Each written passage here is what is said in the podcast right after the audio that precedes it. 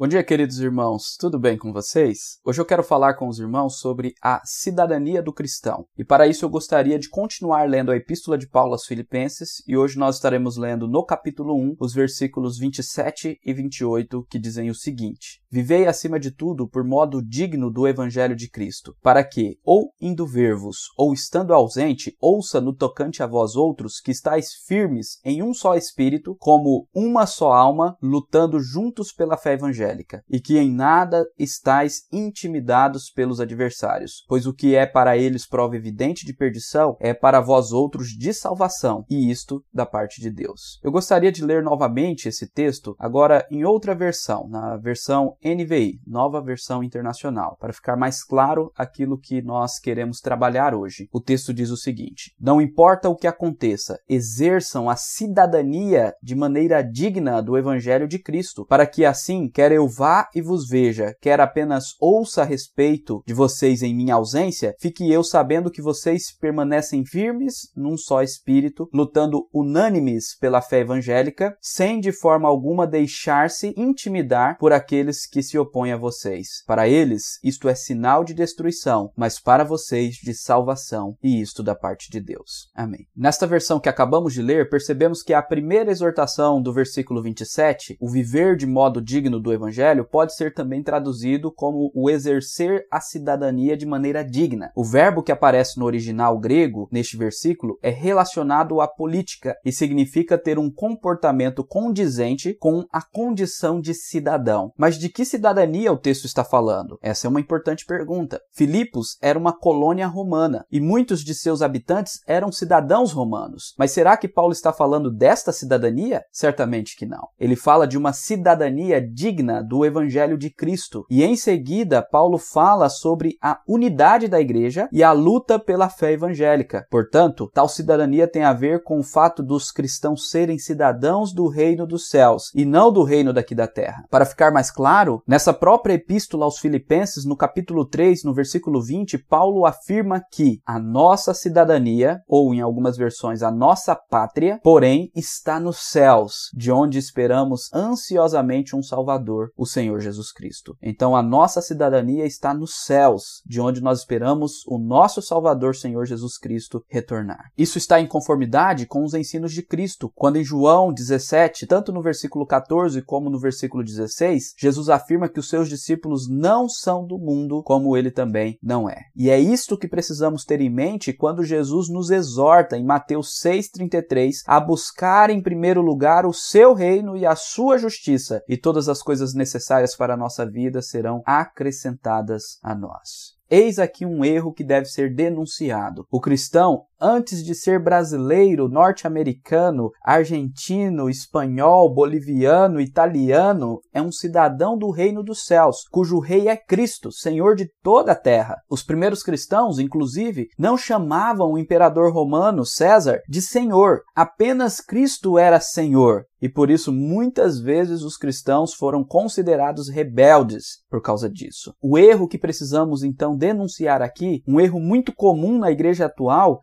é o erro de esquecer da nossa cidadania celestial e tentar enquadrar o cristianismo em espectros políticos humanos. Tim Keller, pastor presbiteriano norte-americano, aponta para este erro ao dizer que o evangelho de Jesus não é nem de direita nem de esquerda e podemos acrescentar que muito menos de centro. E então ele aponta para a idolatria de confiar em partidos ou sistemas humanos. Ele diz: a história moderna está repleta de pessoas desiludidas, pessoas que achavam que o capitalismo ou que o socialismo fariam de nós pessoas melhores. Contudo, o pecado que está no coração do homem apenas se expressa de forma diferente em cada um desses sistemas humanos. De forma semelhante ao Tim Keller, Brennan Manning, autor do célebre livro O Evangelho Maltrapilho, afirma em outro livro, O Impostor que Vive em Mim, o seguinte: A moralidade vale tudo de religiosos e políticos de esquerda é equivalente ao moralismo santarrão da direita. A aceitação não crítica de qualquer uma das linhas partidárias é uma abdicação idólatra à essência da identidade como filho de Deus. Nem o pó mágico liberal, nem o jogo pesado dos conservadores se referem à dignidade humana, que sempre está vestida com farrapos. Então ele continua dizendo: os filhos de Deus encontram uma terceira opção, são guiados pela palavra de Deus e apenas por ela. Todos os sistemas religiosos e políticos, tanto de direita quanto de esquerda, são obras de seres humanos. Os filhos de Deus não venderão seus direitos à primogenitura por nenhum prato de ensopado, seja conservador ou liberal. Eles se apegam à liberdade em Cristo para viver o evangelho não contaminados pela má qualidade cultural, pelos destroços de naufrágio político e pelas hipocrisias filigranadas das bravatas religiosas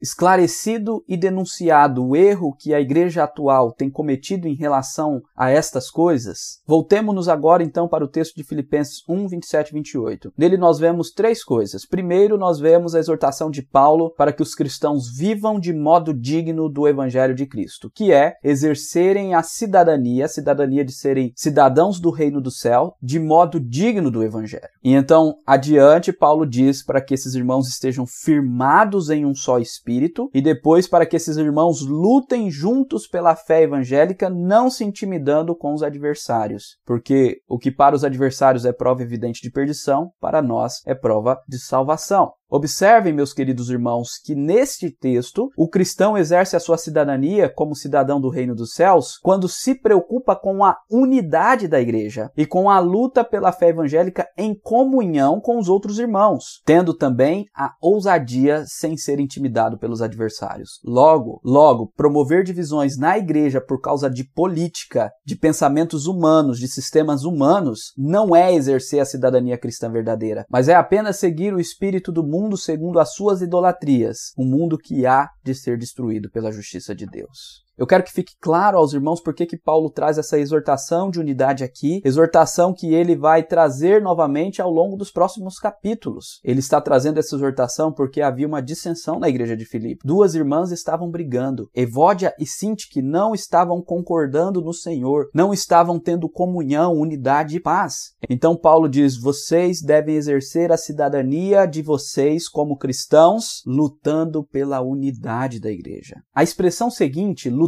juntos pela fé evangélica, dá origem à palavra atletismo, que se refere então ao trabalho em equipe para conquistar a vitória. E nesse sentido, precisamos entender que o combate que lutamos e lutamos juntos, não sozinhos, cada um por si, Deus por todos, mas juntos, esse combate que lutamos não diz respeito a questões terrenas e passageiras, mas diz respeito a questões eternas, diz respeito à fé e o evangelho. É isso que ele diz, fé evangélica. Por isso, meus meus queridos irmãos, precisamos não nos intimidar com os adversários, pois estes veem apenas as coisas finitas, passageiras. Nós vemos o que é eterno. Para eles, falar sobre fé, sobre Cristo é loucura, prova de perdição, de destruição, mas para nós é a única salvação do homem, pois é a única salvação que vem de Deus e não do homem. Entendam isso, como Jesus mesmo diz. O que adianta ao homem ganhar o mundo e perder a sua alma? Quero finalizar com mais uma citação de Timothy Keller, que diz: Aqueles que não estão seguros em Cristo se lançam à procura de meios nos quais tentam preservar a vida espiritual e sustentar sua confiança, e em sua busca frenética se agarram não apenas aos farrapos da capacidade e justiça que encontram em si mesmos, mas também se apegam à raça, à filiação a um partido, aos padrões sociais e à cultura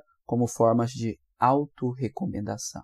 Meu querido irmão, diante dessa frase, não se apegue a farrapos. A sua identidade não está em uma filiação partidária, em um padrão social humano. Não mas em Cristo Jesus. Se você é um cidadão dos céus, então busque em primeiro lugar o reino de Deus e a sua justiça. Promova a unidade da igreja, lute pela fé evangélica, que é a única redenção que o homem tem de seus pecados, e não se intimide com as perseguições. Se Deus é por nós, quem será contra nós? Que Deus muito nos abençoe neste dia.